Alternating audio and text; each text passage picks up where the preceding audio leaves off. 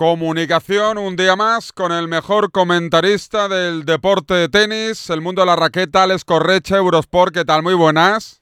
¿Qué tal? Buenas, ¿cómo estamos? Aunque suene a pelota, pero hay que decirlo, ¿eh? Te lo dicen en casi todos los medios donde te, te tienen de comentarista, ¿eh?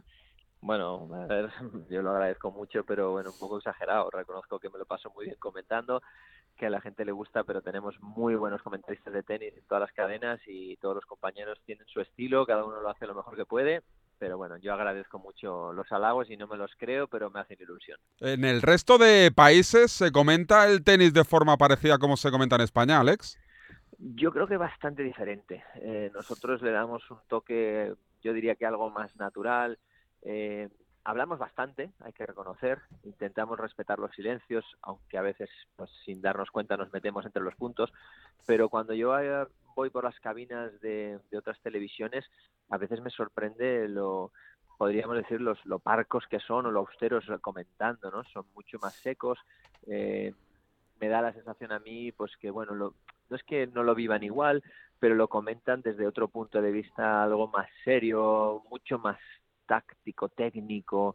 Nosotros pues hablamos de muchas más cosas. Creo que somos un poco más amplios en ese sentido. Ni mejores ni peores, diferentes. Exactamente.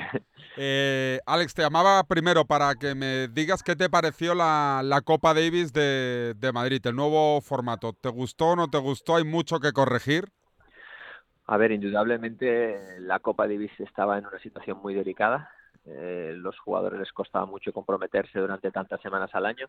En esta ocasión en Madrid, pues, eh, a ver, no nos vamos a engañar, el hecho de que ganara España, de que Nadal estuviera implicado y encima ganando todos sus partidos, Roberto Bautista con la desgracia familiar, eh, Feliciano y Marcel y Carreño también dando el do de pecho, el capitán Bruguera, todo salió a pedir de boca en ese sentido. Ahora, a partir de ahí, yo creo que ellos son conscientes y lo han dicho, que hay muchas cosas a mejorar, eh, no solo el tema de los horarios, pues quizá la semana de donde se está jugando no es la más idónea. Creo que solo a siete días es difícil porque hay demasiados equipos para competir en, tan poco espacio de tiempo. Pero bueno, son cosas que van a tener que ir eh, arreglando la organización, que me consta que están en ello y que yo creo que bueno, la gran la gran suerte es que ha sido en Madrid. Si esto no es en Madrid, no sé cómo lo viviremos en la, en la próxima ocasión. El año que viene sí, porque también lo es, pero a partir de entonces, mm, bueno, eso es lo que me genera un poco más de dudas.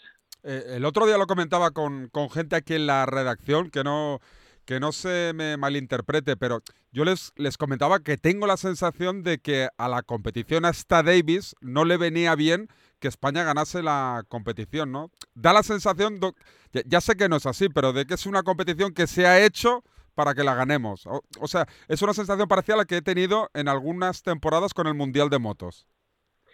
A ver, no, es exactamente así. O sea, esto se ha hecho porque, como te he dicho antes, la Copa Davis al final estaba en una situación muy difícil que que los grandes jugadores pues venían de los Grand Slams en muchas semanas y, no les era fácil el poderse comprometer con sus países al ser todo volcado en una semana, pues está más centrado en que ellos saben que es una semana al año que se tienen que comprometer con, con el equipo y con el país.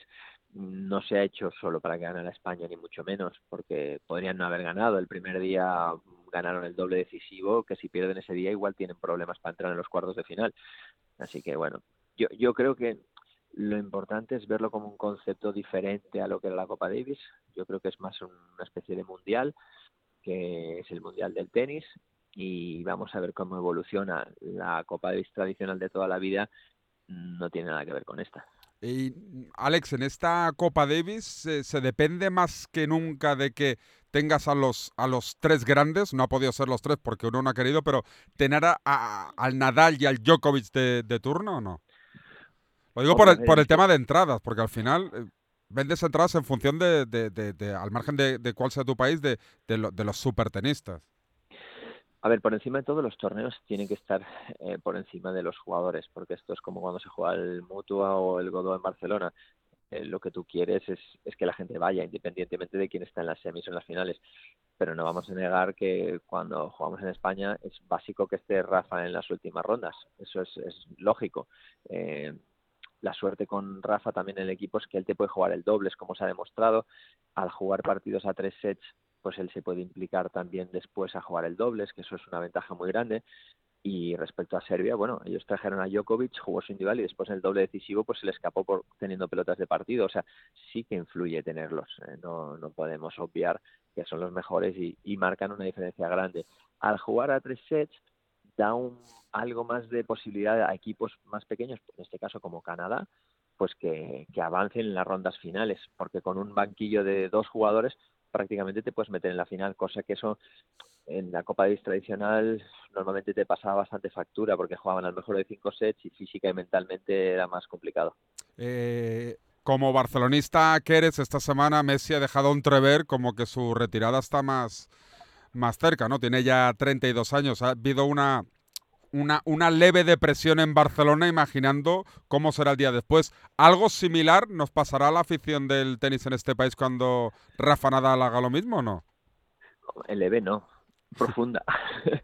eh, está claro que Messi, no, en este caso Nadal, sí, sí que lo vamos a notar y mucho.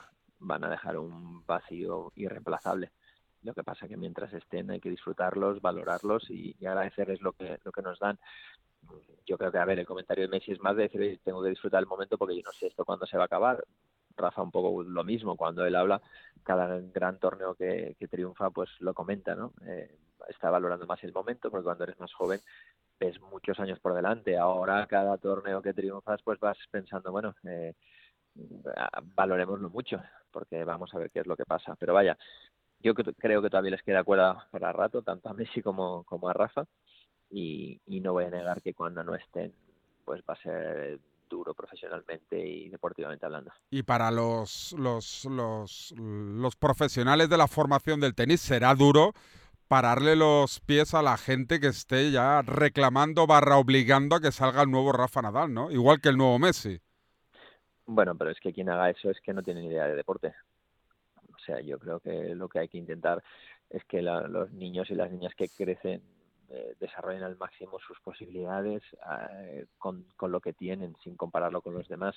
Y, no solo valorarles si ganan o si pierden, sino que que den cada día al 100%, que tengan una actitud pues, adecuada, unos valores, una educación, un respeto por los rivales y a partir de ahí que crezcan lo mejor que puedan. Yo creo que todo lo que no hagamos así nos vamos a equivocar como sociedad y, y en mi opinión yo como padre lo único que busco es que mis hijas sean felices, sean respetuosas con, con todo lo que hacen y que sean agradecidas. Más que eso no les puedo pedir. Si pretendemos que salgan Messi y Rafas Nadales, pues más vale que nos retiremos todos porque nosotros, yo que he jugado al tenis y yo miro lo que he hecho yo a nivel profesional, que estoy súper orgulloso y me comparo con Rafa y me pondría a llorar ahora mismo. Pero es que no te has de comparar. Cada uno tiene su carrera y sus formas de vivir y, y de explotar al máximo sus condiciones. Yo que, que mi hijo mayor de seis años juega a tenis y, y te lo prometo que desde hace bastantes meses él, él me pregunta y, y, muy en serio si, si yo creo que ya podría ganar a Rafa Nadal el otro día jugó un torneo, siete partidos, siete derrotas. Bueno, el chaval destrozado, ha tardado un mes en recuperarse, pero creo que va a ser mano de santo, ¿eh? bueno, eh, tú lo que es de intentar es eso. Yo creo que si tú ves a tu hijo que es feliz jugando, independientemente que gane o pierda, sí, al final te diviertes más si ganas, no, mm. no entrenas para perder, pero aprendes muchísimo aún, aún perdiendo y todo lo que está haciendo, toda la disciplina, toda su concentración, eh, bueno, pues su compromiso, a, aprender a, a, a, ganar, a perder, a compartir con los rivales, un día hace viento, un día hace frío, un día hace calor, todo eso no lo va a aprender en, en ningún otro lugar. Así que el tenis yo creo que en ese sentido es muy amplio para aprender muchas cosas. Ya te lo dije en una entrevista en una ocasión, no te acordarás, pero yo jugaba tenis, era muy malo, pero estaba en tu categoría. ¿eh? Yo, yo, yo, te recuerdo de verte en torneos a ti y a Alex Bragado y sí. decir, hostia, macho, estos, estos dos son muy buenos. ¿eh? Bueno, teníamos la suerte esa que crecíamos los dos y ganábamos muchos muchos partidos, muchos torneos juntos y la gente nos relacionaba mucho porque las grandes finales las jugaba Alex, Alex Correcha y bueno, por suerte somos muy amigos, pero bueno, yo me dediqué al tenis profesional y él se dedicó al tenis pero de otra forma siendo entrenador y siendo formador y también le ha ido bien. Al final es lo que te digo, no no todo el mundo tiene por qué ser eh, tenista o top ten o, o ganar grandes títulos puedes desarrollar tu carrera de otras formas. Me pegó dos roscos que la, la, la, única vez que jugué contra él, contra ti no jugué, me pegó dos, me metió dos roscos que vamos, salí en bicicleta a la pista, ¿eh? Oye, y Y, voy acabando. ¿Tú a qué edad te retiraste, Alex? ¿Y por qué? ¿En qué momento dijiste, se acabó? Yo me retiré a los 31 años, pero por un problema en el ojo. Tuve un derrame en la mácula y me tuve que retirar obligado. Me hubiera encantado hacerlo en la pista, anunciando pues eh, me retiraré de aquí un tiempo o lo que sea, pero no pudo ser así. Fue abrupto y un día entrenando tuve un problema, me fui al oculista y me vieron que tenía un, bueno, pues esta derrame, me tuvieron que operar, estuve ocho meses de baja y a partir de ahí nunca recuperé la visión para jugar al tenis profesional. Entonces lo tuve que dejar pues obligado. Eh, por suerte me pidió con 31 que ya había hecho la carrera y, y ya no estaba para ganar eh, títulos enormes, no lo voy a negar. Lo que pasa que podía seguir jugando al tenis profesional, que me hacía ilusión, pero lo asumí pues con la tranquilidad de decir, bueno, he hecho todo lo que he podido durante muchos años y ahora pues voy a tener que hacer otras cosas. Pero era, no, no, no, no, no la forma, porque evidentemente uno se quiere despedir en la pista, pero era más o menos esa edad que tenías calculado que ibas a, dejar la raqueta o no, los 31, o, o, o querías alargar un poco más. No, a ver, es verdad que en nuestra época, eh, a esas edades ya empezabas a plantearte que quizá retirarse era lo normal.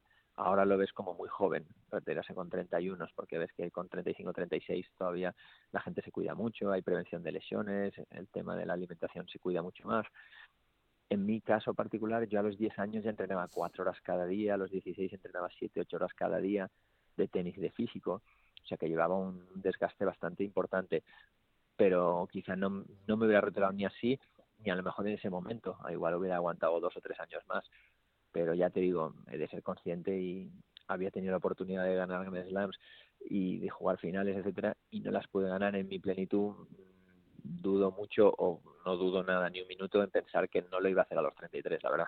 Y hubo un, un día en el cual, ya acabó, ¿eh? Hubo un día en el cual ya dijiste, yo sí, yo estoy, yo estoy preparado para ser profesional, para ganarme la vida con esto. Supongo que tú siempre tienes dudas, por muy bueno que seas, de pequeño siempre dudas de si llegarás o no, ¿no? Muchas dudas. Tú entrenas deseando y soñando con que algún día vas a ser profesional, pero no, no lo tienes claro.